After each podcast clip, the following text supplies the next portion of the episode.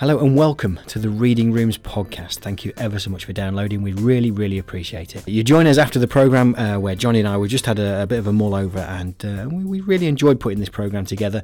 It's a little bit different because we didn't have a book group this month. Uh, now we didn't have a book group because of well, I'm going to say logistics because you can blame anything on logistics. Logistics is a wonderful, wonderful word, uh, but what we did do is launch 101 books to read before you die. We also talked about World Book Night and where we'll be giving away books and what book we'll be giving away. Of course, uh, we've got the content from the show, which includes a story from Sarah Juckes, uh, the fantastic life drawings. Uh, there's an author I know we're going to be hearing a lot more of in the future. Uh, and also, uh, Paul Eteng uh, provided us with three brilliant, brilliant poems. Johnny and I discussed what we had in our stockings for Christmas, and also we interviewed Rob Bradley, former Lincoln City chairman, about his book Taboos, Troubles and Trusts. So thanks for listening, and I'll see you at the end of this podcast. You're listening to The Reading Room on Siren 107.3 FM. Forget school. I want to work. I bought a new tie and I've ironed my shirt. Show me the ropes. Give me a wage. I've hit the big time. I've come of age. I can change tyres. I can change locks. I can press start. I can press stop. I can rewire a brain or a heart. I can be either the horse or the cart. Partly man, mostly machine, running like clockwork, but run out of dreams. Time to clock out, time to knock back, deaden the nerves released from the rack. For all of my trouble and all of my strife, I prayed the machine would last all my life. My idol now fuming, my ship is a wreck. The floorboards are leaking, there are holes in the deck. The wizard dispelled me, a curse he has etched. My parchment is stained with loss and regret. An unfinished story. Who wants to read? There's glory in fruit, but who wants the seed? That was Paul Eteng's poem Work. Okay, now Johnny and I are going to have a, a, talk about what we got for Christmas. I got Stephen Fry for Christmas. Um, he's, he's a bit clumbersome, to say the least, and that's not actually the person. The book, the book itself, is massive, and, and, and this is this is the reason why I've not got very far through it. I love reading uh, Stephen Fry books. You can always read with the voice in his head because of things like QI, of course, you know, and, and everything like that. You know, it's got a lovely soft voice, and also I've been listening to the audio books of the Harry Potter as well, or trying to get into the Harry Potter audio books. It's something I'm, I'm surprising myself by struggling with. But the book itself, um, I, I came in the car today. Normally I'd bike down, and I know it's windy outside, but it's just you end up facing the sky if you put it on your backpack. It is so big, and that's why I've not got so far through it. Um, now, Johnny, I know you were uh, just before Christmas. We were talking, and you were saying you got your good lady an e-reader. I did, yes. I got her a, a Kindle. Well, other e-readers are available. Other readers. Um, yeah, and she she actually really likes it. I think it's mainly the snob value. I think she likes. She likes going to coffee shops at lunchtime and sort of getting it out in a very obvious way. And well, yeah, I mean, there was a, there was a very interesting article in one of the newspapers about that, saying that uh, on on trains, uh, people are getting stopped, people are getting interrupted all the time with their reading by people wanting to talk about their e-readers and things like that. So you think you know, think you might it might be a status thing. Bearing in mind you have got to go home this afternoon. Yeah, yeah. Well, obviously it's not, it's not really a snob. Snob's the wrong word. but yeah, I'm, i mean, I'm thoroughly, thoroughly enjoying the book, and it is it's one to save. It's the Fry Chronicles, which is his second autobiography now. Um, I've not actually read the first one, which is astonishing in itself. And you can see by itself, look, it's all uh, mucky and stuff, which is exactly the way a book should be. It's got my mucky fingerprints all over it, so it's uh, it's been well thumbed. Uh, so, what did you get for Christmas, Johnny? Well, the, the two books I'm kind of going through at the minute, I got the, the Mozzipedia, which is an encyclopedia entirely about Morrissey. Oh, what, right. what, more could you possibly want? Wow. It's a big, thick book as well. But I'm also at the moment reading uh, Disgusting Bliss by Lucian Randall, which is all about the comedian Chris Morris. Oh, right. Now, he's probably best known for his news parodies like The Day Today, which, of course, spawned Alan Partridge. Yeah. Um, oh and of course, and uh, Brass Eye, which had that that infamous uh, paedophilia episode, which yeah. uh, was massively controversial. And more recently, he's done a film called Four Lions, which is all about the, the funny side of suicide bombers. So a, a, slightly controversial figure. Yeah, yeah, I've not seen that yet. It's on my list. It's on my big list of films to watch. I read, yeah, too, yeah. read too much. That's a problem. I watched it last night. Actually, it's, it's really good. Oh. But he's, he's, somebody. He does create a lot of controversy. But I, I admire him a lot. I think there's always a morality behind everything he does, and always a kind of righteousness about it. It's not just shock for the sake of shock. And he's, he's a very, very private man. He never gives interviews, not even for this book. He gave permission for the author to speak to his friends and colleagues, who all seem intensely loyal to him. They wouldn't have spoken to him without yeah. that permission. So I'm, I'm really looking forward to finding out a lot more about him. Yeah, yeah, good stuff. Yeah, I've, no, I've never seen him interviewed. Maybe we should, maybe we should try and crack that nut. Maybe Chris Morris just needs to speak to a, a community radio station. You know, we could try. Yeah, let's go for it. Let's go for it. now, I uh, I I did a subtle bit of shopping before Christmas. I bought my wife the the Dawn French book, um, a tiny bit marvelous. Now, this was obviously because I want to read it. So uh, you know, she's about halfway through it. At the minute, I keep Gina on, saying, "Come on, come on, come on." Uh, and oh, by all reports uh, from my better half, uh, that is absolutely fabulous, really well written. And um, I mean, I read the first uh, paragraph in the shop, and I, I, well, I wouldn't. I wouldn't repeat it to the children anyway. It was a very inventive, uh, inventive use of language. You're listening to The Reading Room on Siren 107.3 FM. Uh, now it's time to talk about World Book Night. World Book Night will take place on Saturday, the 5th of March 2011. Uh, this dynamic and unprecedented industry wide initiative to celebrate adult books and reading will see 1 million books given away on World Book Night. So 20,000 passionate readers, of which we are they, uh, will give away uh, books to other members of the public. This is being backed by lots of patrons, lots of famous names uh, Damon Albarn, Tilda Swinton, J.K. Rowling, Dave Gilmour, Colin Firth Oscar winner, do you think, Colin? I think so. I think he's got to get the Oscar for that. Uh, now, recently we were watching the Culture Show and they were talking about this, and I just sent off an email saying, "Yeah, yeah, let's uh, let's give away some books." Now they've had a few uh, organisational problems and delays, uh, but we did find out that we are going to be giving away 48 copies. That's 48 copies, free copies of One Day by David Nicholls. Now we're talking about the podcast there. Go back and check my uh, me to waffling on about One Day. This is an absolutely fantastic book, 435 pages of pure bliss and uh, I'm looking forward to when my memory goes so I can read it again. uh, now, we are going to be at the collection on the 5th of March. Uh, it's a bit of an open day, and there's also my cousin Kate there is showing a couple of bits of work at the OPEM exhibition. Uh, she's been selected from 300 applicants, uh, and she's part of 20 there, and she's got some great pieces there. She does art, artwork with photo booths and things like that. And also, we'll be, we'll be interviewing Kate for next month's programme as well because she's included in a book alongside Andy Warhol. Wow, I know. Johnny just giving me a look. now, it's worth mentioning here that on the 5th of March, there are free guided tours at the Usher Gallery at 2 pm on Saturday and Sunday, which is right next to the collection. And there are free guided tours of the collection at 11. And uh, we're going to try and link onto those because I love the collection. I think it's an absolutely fantastic place. Uh, we always have a great time when we take uh, the children there. So we're going to be there from 10 o'clock giving away 48 copies. Get there early because I will probably read them all at once. The Reading Room on Siren 107.3 FM. Okay, right. Now, we're announcing. We're all about the announcements. We're all over the announcements this morning. Uh, and this is a new one for the reading room 101 books to read before you die. And uh, we want to create a list of the 101 books that everyone should read. And we need your help. Help. Which book do you think should be essential reading for everyone? Whether it's a book that's changed your life or just one you really enjoyed, we want to hear about it. It doesn't matter whether it's a work of great literature or a trashy paperback, although obviously we kind of prefer the trashy paperbacks around here. Uh, a bestseller or something a little more obscure. All that matters if you love it and you're passionate about it and you want to share it with others. And it's a funny thing actually because we, uh, we we came up with this idea, and I think actually this was your idea, Johnny, and I I, I really really like the idea. But I was I was at home yesterday and we were talking about uh, my first book, which I'll not mention just yet. Um, and I was I was thumbing through it, you know, thinking about what I'm going to say about it today. And um, my wife Zoe said, "Oh, yeah, that's a book I should read." But then we started talking about recommended and what, happens if people recommend you read something. You know what a snob I am. It's like if someone says, "Oh, you've got to read this. You've got to read this." I tend not to bother, you know. And and the same with music. I, I so you know so the same with music. We've got lots of things at home that you know could get recommended to me, but I never really get around to listening. Just go back and listen to old Depeche Mode tracks or something. Now then, it's time to stop waffling and launch 101 books with my first choice.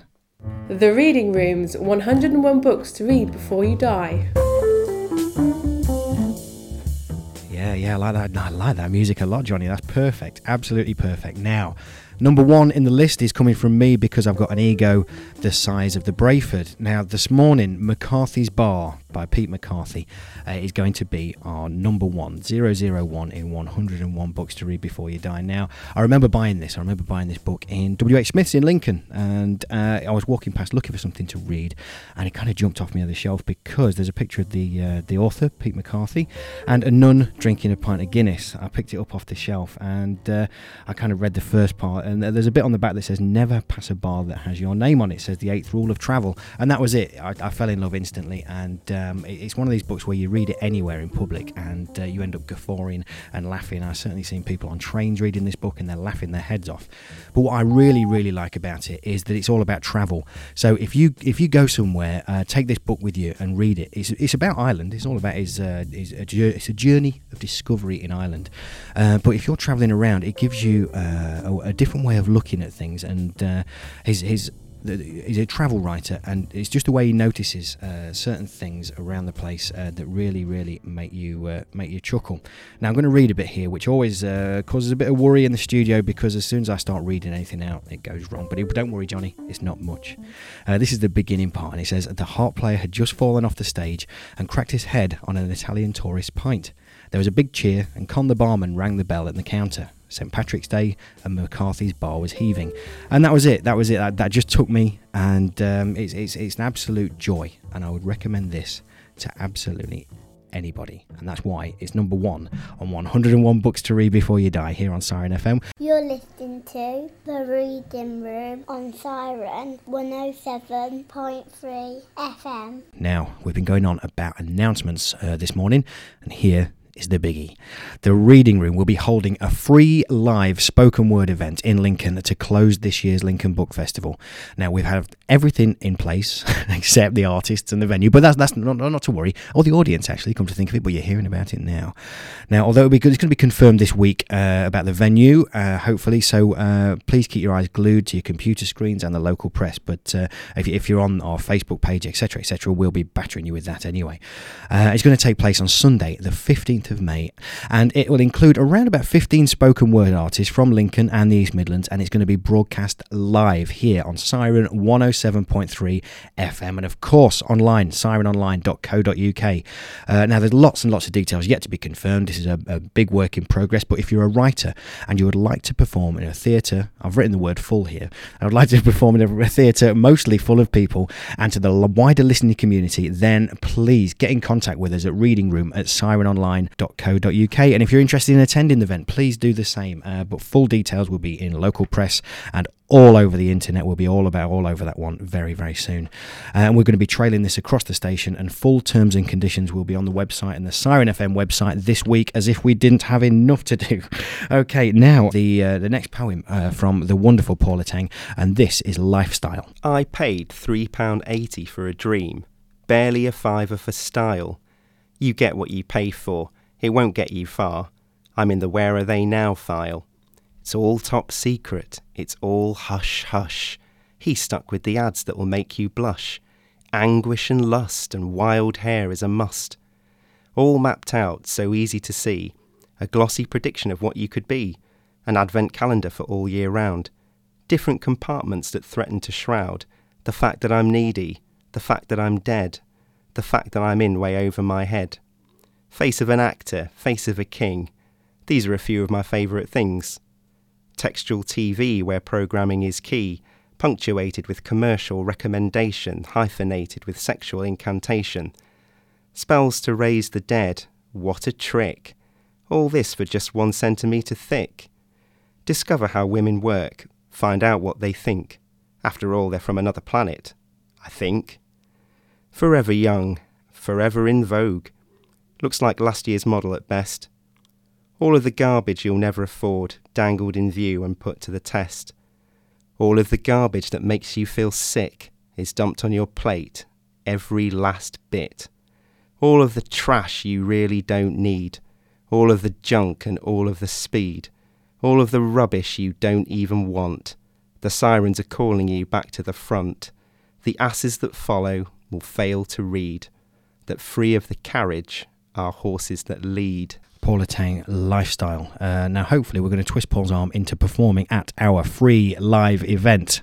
Did I tell you about that? The Reading room, free live event, spoken word event.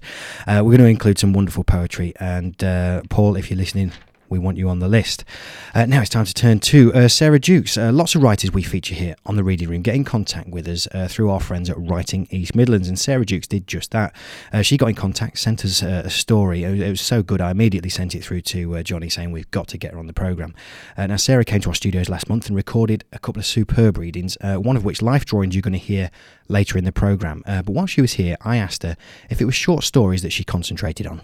I was a short story writer up to about six months ago yeah. when I suddenly decided that I would like to write a novel. So that's what I've been doing for the last six months, and it's just about edited now, ready to send off to agents and things. Okay, so you've, you're actually you've gone through the editing process now. Do you find that a bit of a, a bind, sort of going over your old work again, or less creative, perhaps? It is. It's. Oh, I kind of just sat down for my novel and I just wrote it all in about a month or something, very quickly.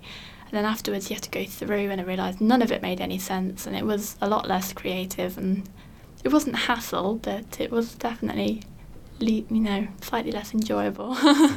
Does being a writer and having that insight into how uh, books are written does it does it change the way you read books? Ooh, it does actually, um, but I think I was always going to change my view of reading books anyway um, because I was not long ago doing a degree. So obviously, when you're being a literary critic alongside of you know reading for pleasure, you do tend to criticise as well as try and enjoy books. The mark of a good book now is when it makes me read it with a reading head and not a, a critic head. Uh, now let's talk about the, uh, the, the short stories you brought down this morning. Let's talk about life drawings, uh, for example. Now, wh- where did the idea come from for that? I read a book called uh, Weeping Woman on the Streets of Prague. It's not a very well known book. It's by Sylvie Germain, and it's basically about this uh, ghost lady who haunts Prague. But she also kind of goes through the book and leaves these kind of inky traces on the pages, and it was a wonderful idea and I thought it was just a really nice image of kind of building books and literature and everything being all made of ink, which was lovely. And that kind of formulated into an idea that a girl could have an imaginary friend that she makes up by writing him, and um, how this would kind of help her get through her problems that she's having at home. And you, you, you do write very much from a voice of, uh, of, of, young adults young, uh, and young people. Is that is that something that you, you hope to continue with? Yeah, definitely. Um, I really like the voice of the child. Um, adult issues and from a child's perspective, it's just a whole different take on it. And I really like blurring the boundaries between the adult and the innocent and the two contrasts and the things that that can make sometimes lead you some dark but very interesting places. And you're also you're now at a stage where you, you have a finished novel, uh, pretty much. What's the what's the next step for that? How are you going to push and market that? Do you think? Oh, with a lot of luck. Um, basically, I think I'm just going to go to um, start sending out to agents and things that are um, people that should be interested in um, publishing or trying to get publishers for a young adult novel of this kind. It's just a matter really of sending a lot of paper to a lot of people and hoping one person sees the potential in it, really. You've also done some live work and uh, you, have read to live audiences. How does that? Is that because that's obviously uh, writing's quite a solitude, you know, your solitary activity, mm. uh, and obviously if you're taking your, your work to an audience, uh, how does how does that contrast? It's actually so much better because it is a solitary thing. I mean, if you look down through the ages, writers don't really have the best mental health problem, you know, mm. mental health. But now, I think with the internet and writers' groups as well, I'm a member of a lot of local writers' groups, you kind of get this feeling of a community where you can talk about writing and it's a shared experience. And reading out your work as well, obviously, it makes you pick up things that you just never realised were there before. You're listening to The Reading Room on Siren 107.3 FM. Uh, now it's time for the tea break, so uh, get your biscuits ready for dunking. This is Life Drawings by Sarah Juckes. Life Drawings. Oscar is drawing lines around my hand. He starts with a tickly finger on one thumb and goes up and down and up and down until he has drawn it right down to my wrist. I take my hand away and see his outline shining brightly in the air. He kisses my cheek with inky lips and says that he drew my hand with moon chalk, so that it shines through the darkness even when the clouds make it seem as if it has gone away. He says my hand is always there, shining or silvery. We play war. He fights for justice, and I fight for honour. We fire bullets made from human spleens across the battlefield. I use a bow and arrow and fire the torpedoes with one closed eye. Oscar uses a slingshot. He fires his cannonballs with a whoosh and a pitchoo. One of my spleen arrows pierces his chest and he dies with a twirl and a groan that lasts ten minutes. He lays twitching with a tongue out until I bestow on his white head the kiss of life and he is reawakened.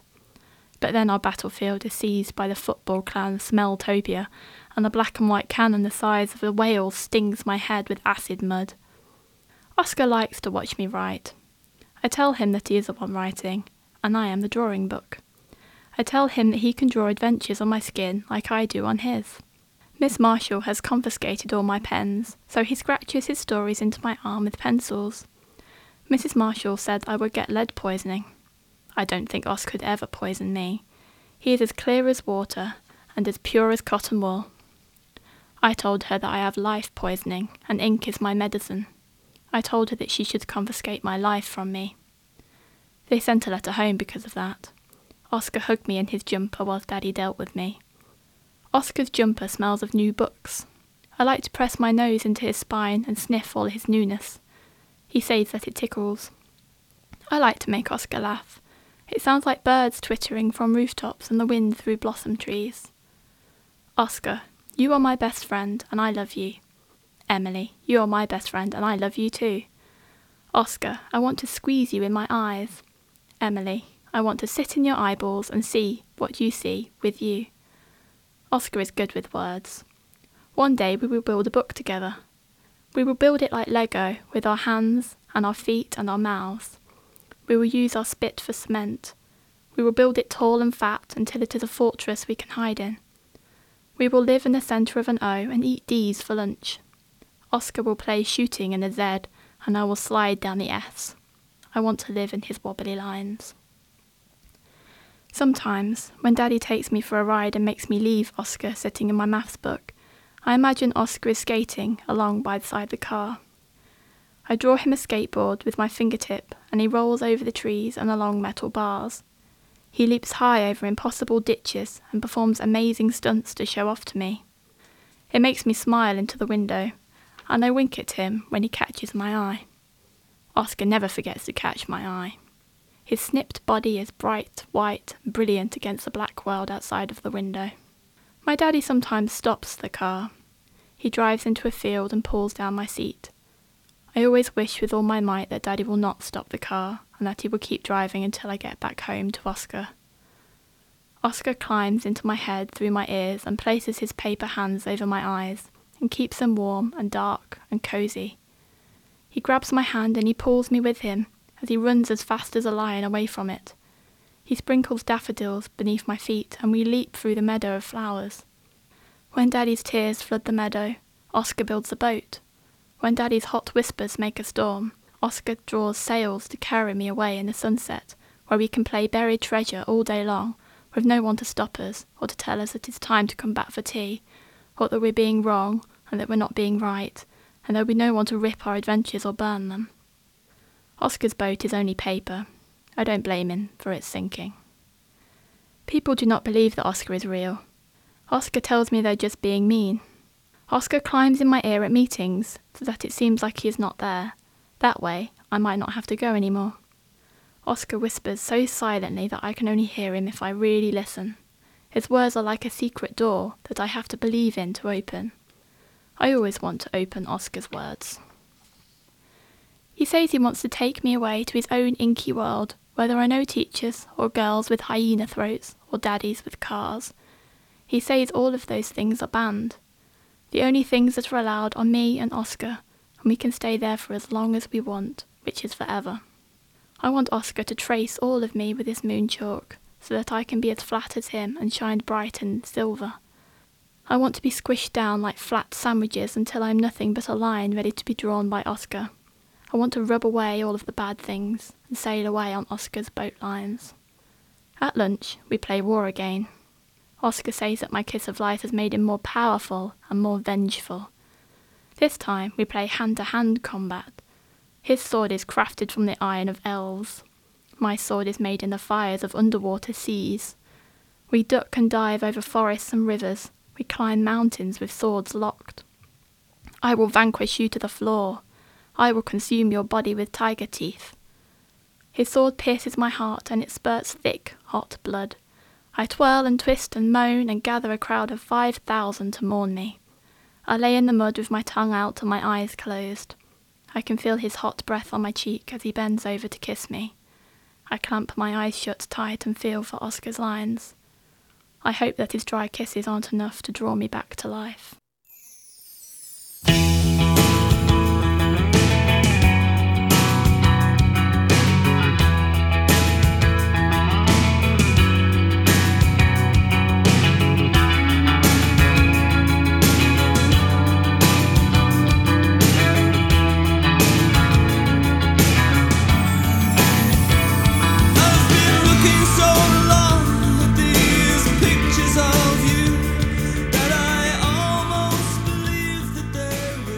You broke the silence.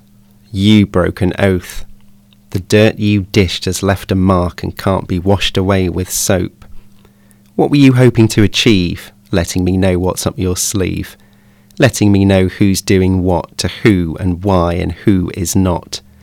Letting me know what I didn't need to. Somebody else's life is brought to the table and shared. Smaller pieces, easy to swallow. Sometimes you're left craving more larger pieces, hard to digest. The smell and the taste is bad at best. All is fine for the greedy and the gross. This sickening banquet goes down well with most.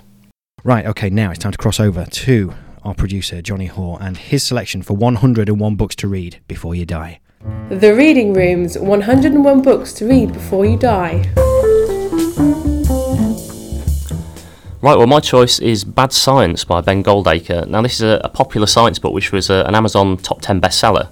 And it's all about how dodgy science and statistics can mislead us into making bad decisions about our health and, and how we spend our money. Now, I know that probably sounds, uh, sounds a little bit heavy and a little bit dull, possibly, but uh, trust me, it's actually a really entertaining and, and in places, genuinely funny book. Uh, ben Goldacre takes great delight in deconstructing some of the more obvious targets, so like so-called alternative medicines, whose proponents use incomplete and misleading data to prove that they work, um, or the seemingly endless stream of fake health scares that, that dominate the media. There's also a very, very funny chapter dedicated to the, the poo-obsessed nutritionist Dr. Gillian McKeith, PhD, or to give her a proper medical title, Gillian McKeith. Um, Goldacre's writing style in these sections is really quite pithy and, and witty and uh, occasionally more than a little sarcastic. Uh, but like all the best e- experts, his genuine enthusiasm for the subjects and his, his, desire for you just to understand why it's important really shines through. And it's, it's incredibly infectious. Uh, he, he acknowledges that, that these are quite easy targets, and um, he does tackle some much more serious issues, such as the, the MMR scandal. Uh, and there's quite a staggering chapter about the case of uh, a woman called Sally Clark who was wrongly convicted of uh, murdering two of her, her children. Um, who had apparently died from cot death because an expert stood up in court and said that there was only a 1 in 73 million chance of two children from the same family dying from cot death. The implication being there was only a 1 in 73 million chance that she was innocent. Uh, and she was convicted on the basis of this and went to prison. Uh, now, over the space of two or three pages of this book, Goldacre explains why that statistic is complete and utter nonsense. And you come away from it thinking, how on earth did the entire British judicial system, not to mention Sally Clark's defence team, fail to spot that?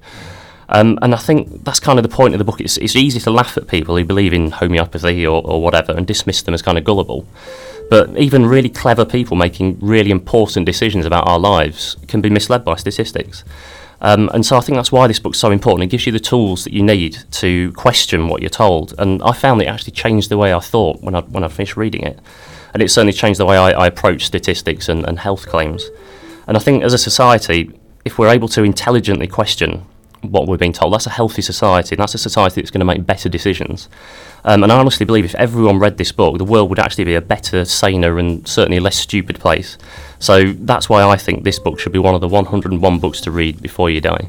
You're listening to The Reading Room on Siren 107.3 FM. We recently had the pleasure of interviewing former Lincoln City chairman Rob Bradley, who's written a book of six short stories touching on the real subjects of grassroots football. Taboos, troubles, and trusts include subjects such as homophobia, sexism, and insolvency. I started asking Rob when he first fell in love with the beautiful game. Well, I was brought up in a rural community uh, near Spilsby, and um, it was a dairy farm. So it was seven days a week, and as soon as you were old enough, you were helping on the farm. So there wasn't a lot of opportunity to, to watch football, although we were all mad keen, a football family, and very sporting parents and everything else. Um, but I can remember as a very young child, um, we got somebody to do the work, the, the, the evening work, milking the cows, and we came to watch Lincoln City one night. We came the back way through Washingborough, and all I could see was a cathedral and floodlights. And honestly, I was well and truly hooked. This was a big city to us then, and to watch Lincoln City, the red and white stripes, hooked after seconds, and it's been the same ever since. Where? How did you get personally involved with with Lincoln City Football Club? Well, I've always followed them and watched them, and um, been a su- supporter and a season ticket holder. But um, the year they were promoted to what is now League One, unfortunately, it was um, well, it was a good achievement to do that. But after the first home game, there was a big crisis meeting of the supporters, and what should have been a really enjoyable season because we were playing Man City, Stoke, and Fulham, believe it or not, in the same division. It was Yeah. a fantastic league at the time. Yeah, I do. I remember that. I But it was all a big crisis, and so I got involved in one of the supporters clubs, and we set up a supporters club, and then that transferred to being a supporters trust, and things uh, took off a little bit from there. Uh, from there, you uh, you were elected chairman. Is that right? Through through through the trust. Yeah, the trust um, had an agreement with the club that if we raised a certain amount of money, the uh, the board would allow a supporter to be elected to the board. That's happening a lot now at a lot of football clubs. It's a way of involving fans in the running of the club. So I got elected to the board, and then the chairman stood down, and I was made acting chairman while the club was effectively for sale. So that's how that happened. Am I right in thinking Lincoln were the, were the first to do this with the, with the fans uh, trust idea? Very much one of the first. Bournemouth will always say they, they had a supporter chairman first, and I think that's actually true. And there's a lot of different guises of how this happened, but certainly one of the early clubs to involve their supporters a lot more than uh, than just having a single owner of a football club. It, it was Supporters Direct is now the body that looks after these things, and they always mention Lincoln and Exeter and Bournemouth and people like that for involving their supporters in the early days. Yeah, yeah. And did you enjoy your time as chairman of Lincoln? I think, well, yeah, I'd, I'd say I would. I mean, it's a massive privilege for a, a fan to be involved. It was just a very difficult time. So uh, I've used this expression a million times, but it was like a wonderful nightmare. There was so many things that needed sorting out, and, and we went into administration and everything else. But it was incredible to be involved in your local football club that you've supported and never dreamt you'd be in the boardroom. Mm. And, and things got turned around with the help of a massive amount of people. So it was a very rewarding experience. That's right. Yeah, yeah, and it's uh, they're a surviving team. I think Lincoln City. They're uh, they've they've you know really really shot against all the odds and uh, continue to do so. They must never get carried away with spending money they haven't got again, and a lot of supporters are aware of that, and that's what happened to them and to lots of other football clubs. So Lincoln need to spend the money they've got, try and bring on younger players, recruit players that people haven't heard of, and develop them. And there's no reason they can't have success that way. There are other ways of bringing in finance, which if if people want to invest in the club, that'd be fantastic, or to bring on these players that then sell, like the lad at Watford. If if he gets sold in the transfer window, we're due quite a lot of money, and that's that's really how clubs like Lincoln still survive. So let's uh, let's turn to the to the writing, and certainly the writing uh, of your book, uh, Taboos, Troubles, and Trusts. Uh, How did you start writing? Well, I'd, I'd finished with football. I'm still involved with the trust movement and stuff like that, and I run my own business, so I'm busy. But I just had a million memories and just some ideas, really. So I started sitting at the laptop, a, a couple of bored moments, and and started the story about the local reporter. I'm not quite sure why about the local reporter because I've never had an experience in that way, but um, it was the first one I did, and the I'd have to sort of thank a friend of mine, Graham Lloyd, who's a local broadcaster. He he does stuff for Talk Sport and he's written books, including one about Lincoln and Boston. He's a very good friend of mine, and he read the first story and said, "You ought to." Carry on doing this. He wasn't. He didn't discourage me. Put it that way. Yeah. So, and he sort of helped me with it because he's published books. So I just had a million ideas, loads of post-it notes stuck on a board and everything else, and just thought, short stories. Well, they'd be interesting to do. I don't know about to read, but they'd certainly be interesting to write. Anyway, that was the basis of it. Yeah, Had you, you read a lot of short stories be- beforehand? Because I mean, before doing this radio program, I, I wasn't really uh, into short stories at all. Now, I, you know, I find them endlessly exciting. Yeah, uh, to be honest, I, I haven't. I've got um, I've got one or two books with s- some sporting short stories, and I was always into sort of reading just very simple sporting books and biographies and that sort of stuff. But I just thought short stories might be a quick, simple, entertaining way of getting a message across. That's the other thing. So it's really, and I think to be honest, I don't know if I'd have the expertise to write a novel because it's so much more complicated yeah. than six short stories. But um, so I think that's why that was why it was the short story thing because it was easier. But they are distinct subjects as well, which. Yeah. I suppose they could have been interlinked, but um, they just felt right as six separate stories. Yeah, and uh, are you a good writer when you sit down at your desk? Do you, you know, do you not turn on the internet, or do you, do you procrastinate or? Um, I do it when I'm in the mood, or I did it when I was in the mood. And sometimes it flowed okay, and then other times you'd be stuck on a sentence. And you know, the English language is a wonderful language, but it's incredibly complicated to get across. There's a lot of different ways of saying things. So sometimes it worked okay, and even in the book now, I wish I'd written some things a bit different. But there's, there's certain people who you've read who, are, who, who deal with the English language wonderfully, you know, and that's something, something to aspire to because you know, good writers are fantastic to read, you know. But it was it was good fun. That's why I did it. Yeah. Well, one of my favourite questions, and the one I ask pretty much every every writer I meet, is that does it change uh, once you start getting into the writing process? Does it change the way you read any books? Do you start looking at techniques and styles? I think what you do is you recognise how good some writers are, to be quite honest. And also, I've been, I'm not saying I've done it successfully because I've just done a book basically, yeah. and it's my own effort and, and everything else. It's a local sort of production, so I'm not saying anything.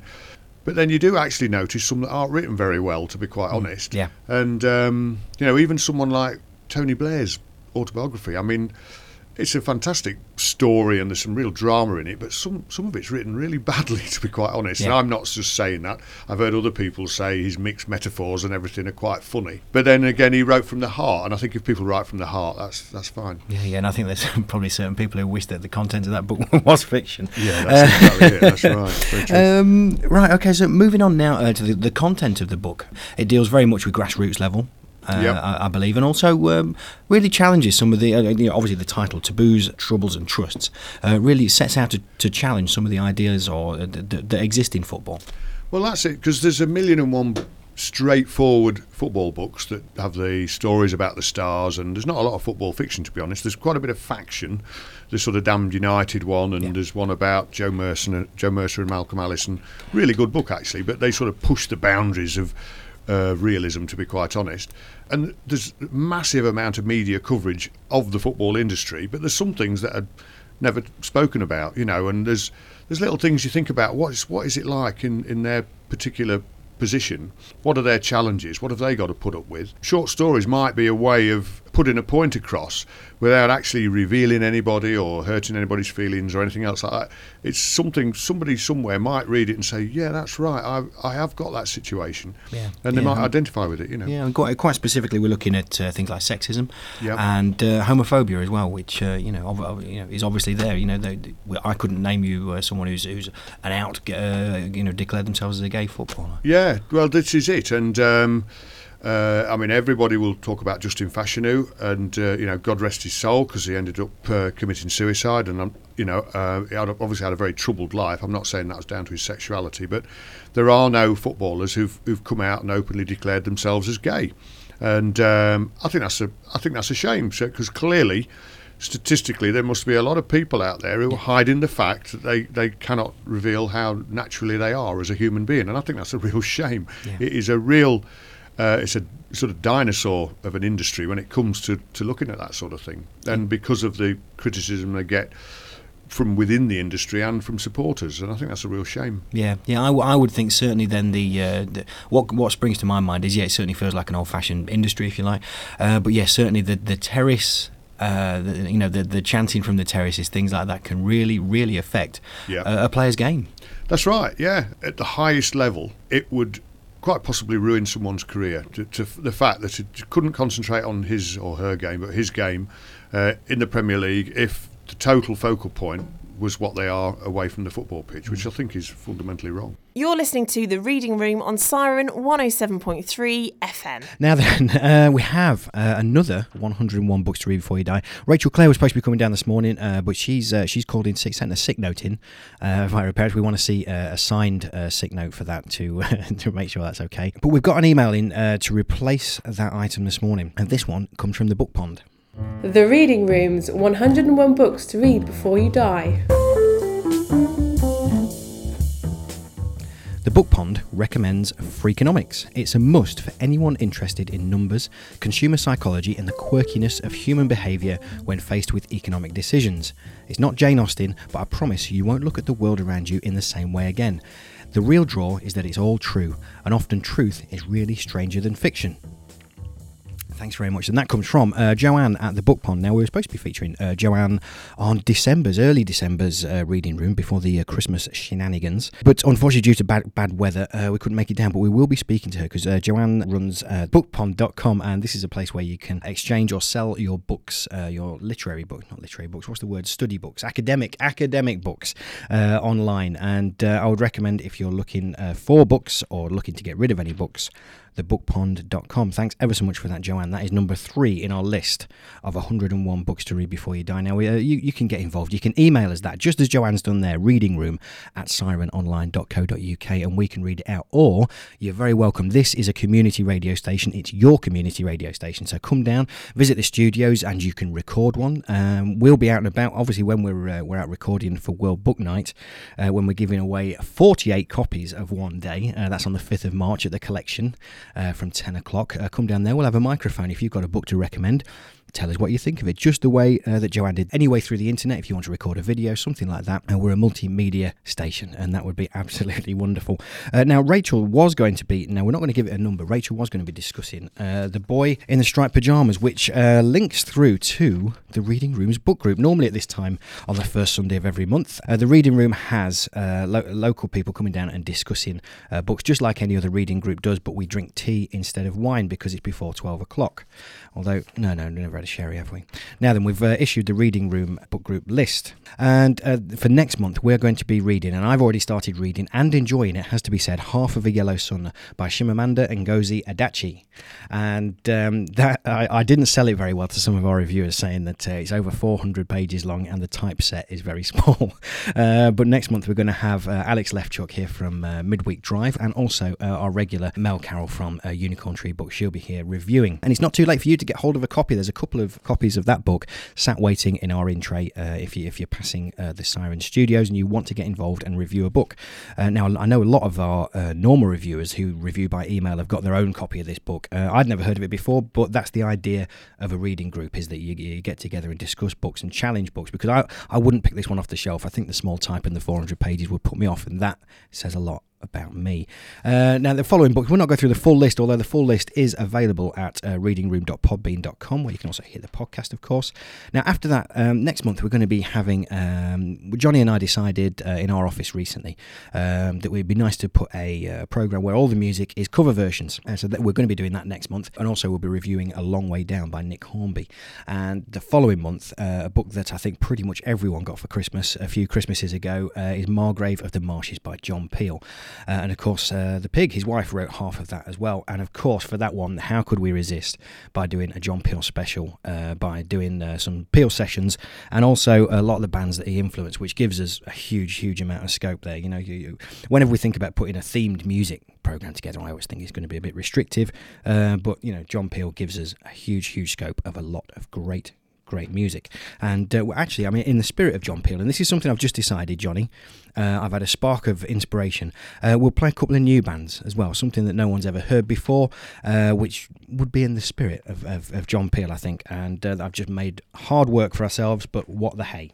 it's, it's absolute gold. The Reading Room on Siren 107.3 FM. Uh, now it's time to hear the next part of the interview from Rob Bradley talking about his book Taboos, Troubles and Trusts. And I asked him about how he went getting the, bu- the book published. Well, it's self published with help from my publisher friend and from Toucan Books, who are local, who helped me edit it. But um, the, the main thing, I, I didn't realise how frustrating and difficult it is to, to produce something like this. I don't mean that in a, in a bad way, but you, you just don't realise when you've written something how much it needs to be changed, mm. how much proofreading needs to be done. It was proofread a couple of times and everybody finds things different. So the actual production of a book is quite uh, quite a challenge, to be quite honest. If I had any air, I'd be tearing it out because um, there were there were times you just want to get it out there because it's a fundraiser. That's the other thing. It's yeah. a fundraiser for trusts at Lincoln and everywhere else. And I just wanted to I wanted to grasp the fact that it was finished and it was always seemed to be on a disc somewhere or on a memory stick somewhere and uh, you didn't know where it was and you didn't know if the covers were right and you just wanted to get it there and it was finished, right or wrong, good or bad, it was finished. And it's ever such a, if anybody ever takes it up, it's a mind blowing experience. I've never known anything like it. It's nice when it's there. You see boxes of them, and you, Yeah. you you're getting them distributed, and you think, well, I've done it. If it's if I sell thirteen books out of a thousand or something, and it's a total flop, I really don't care because it's done and I've said it. It's a challenge that you've carried out. Yeah, yeah, and you brought it along today, and to have it in your hand, I mean, what you know, what, what a uh, sense of achievement. Very handsome-looking book, and you, were- you were telling me earlier about the, the, the photographs on it. We've got former presenter here at, at Siren FM, Graham King, features on the cover. Yeah, well, the other idea was to make the book. You know, I'm into community f- involvement in football, so as a community, little. I you know, don't want to go overboard about it, but to involve local people. So the photographer is Andrew Vaughan, who's the chaplain, lives at Cannock, but he's the photographer at Lincoln. He took the photos. We did some. I wanted some photos for the cover to make it as atmospheric as possible, rather than just some design that they came up with. I wanted it to sort of feature real people. So we, we took some photos at half time at Lincoln at a Lincoln City game. So a lot of people were wondering what the hell was going on in front of the dugouts and everything, with Laura, who was the who uh, acted the, the manageress. And so there were people from the Phoenix players who get acknowledged in the book. I was, I was sh- short of a couple of people, so I got a couple of Lincoln City fans. And then when we got the photos, there were 40 or 50 photos, and there were two or three that worked quite well. And the way the Toucans have put it on the cover, I think it's all right. I think it works really well. It's quite effective. It needed to be a colourful, eye-catching book, really. They did. Uh, well, it had to have red and white on it, didn't it? Well, it needed to be football colours, didn't it? You know, the only football colours. What's next? What's next? Are you, are you looking at any more short stories? Well, I might do. I mean, uh, I really have enjoyed this, and um, it's selling well. It's selling. I'm pleased with how it's going. Um, we've concentrated locally, but it is for sale to trusts, football trusts, and football supporters, but through football trusts all over the country. So we're starting that sort of next month through the Supporters Direct and the Football Supporters Federation is using it as a fundraiser for football trusts all over. There's there's clubs like Exeter, FC United of Manchester. They they are owned. Those clubs are owned by trusts, so I think they can they they may be interested, and um, early reaction is quite good. I just wondered maybe there might be a, a novel in this with one or more of the characters from each of the short stories. Not all of them, but so I'm sort of thinking about that. But um, the main thing is is to promote the book at the moment. And uh, contact details if someone wants to uh, get hold of uh, of Taboos, Troubles and Trust by Rob Bradley. How can they do so? Well, locally, it's for sale in W.H. Smith's and at the football club. Um, but the best thing probably is to go on the Lincoln City Supporters Trust website, which is www.impstrust.co.uk. If you just Google Lincoln City Supporters Trust or Taboos, Troubles and Trusts, you should be able to find it. And we'll include uh, those details on our website, readingroom.podbean.com, and of course on the Siren FM website, sirenonline.co.uk. Uh, now, Rob, I believe you're going to read some extracts from the book. Okay, this uh, this little bit is uh, about a footballer who's a, a good footballer who plays at championship level, but he's a well, not but, but he's a gay footballer, um, and he's had a relationship, and uh, uh, a lot of it has come out in the local media and in on footballers, uh, football fans' websites, that sort of thing. So all has been revealed in a way that he, he didn't want to. Guy lit a cigarette and looked across the courtyard. It was late and it was very cold, but he didn't feel it as he chain smoked and gulped wine on the balcony. A pretty blonde girl wearing a white bathrobe walked out onto the balcony next to his and looked across at him. He automatically hid the cigarette down by his side. He heard a male voice through the French doors behind her. She smiled at him, turned, and went back in. Guy's mind was racing with worry. As soon as he'd arrived back at the flat, he'd logged onto the supporters' websites and read the vile contributions. He'd turned the laptop off after reading only a fraction of the postings about him. Because he was a good player, but not a hard one, he'd always been appreciated by the home fans, but he'd never really been a favourite. He couldn't imagine the reaction he'd get from them now. The opposition fans would be ten times worse, and the opposing players would be a hundred times worse than that. That's if he ever played again. He thought about how his teammates had been with him earlier in the evening. Were they really that prejudiced? Or was their vitriol down to him letting them and the club as a whole down when they were doing well and needed to pull together? He wished, as he had a million times during his career, that others before him had pioneered this situation so that he didn't have to. or so that the impact now wouldn't be so great. But no one had. It was down to him. If he'd been a better guitar player than footballer, no one would bat an eyelid. But he wasn't, and he would now pay for being part of one of the only professions that couldn't deal with it, either when it was a secret or when it was known by everyone. This second reading, again a, brief one, is about Sally, who's uh, a football manager of a non league club. And she's got a bit of a, a rogue chairman, and he's surprised her after giving her the job a few weeks later by sacking her for something to do with her son, which he's he's quite wrong about. And um, this little bit is uh, just after she's been in his office and, and been told the news. Sally walked slowly down the corridor. She was neither surprised nor upset. This was typical Reggie. She sat at her desk and looked down at the scouting report she'd been studying a few minutes earlier. She closed the folder and looked across at the team photo hanging on the wall. Those same players were now fitter than they'd ever been, and they were more aware. They were a team on and off the pitch and they'd had some good results. She looked at Danny Thomas grinning away on the front row. She recalled how she'd given him a bit of support and a bit of advice, and he'd never looked back. He was sharp and his confidence was sky high, and he'd been alert enough on Tuesday night to intercept a pass and race through to equalise. Sally thought about what she'd need to do to keep her job. She could fight to overturn the decision to replace her, and after a few seconds, she decided that would be pointless. Sally knew the job was temporary, because all managers' jobs are temporary. Everyone knows that. Except hers was always going to be more temporary. One thing she knew when she took on the manager's role was that she was never going to lose the job because she couldn't do it. She knew that if she did lose it, it would be because of stupid, ignorant people. And that's exactly how it had turned out. You're listening to The Reading Room on Siren 107.3 FM. Thank you very much for listening to the Reading Rooms podcast. If you want to get in touch with us, you can do at any point over the month. Reading Room at sirenonline.co.uk. And next month we'll be discussing Half of a Yellow Sun by Chimamanda Ngozi Adichie. And we look forward to any email responses you have over that very, very popular book. And that's all for now. Bye.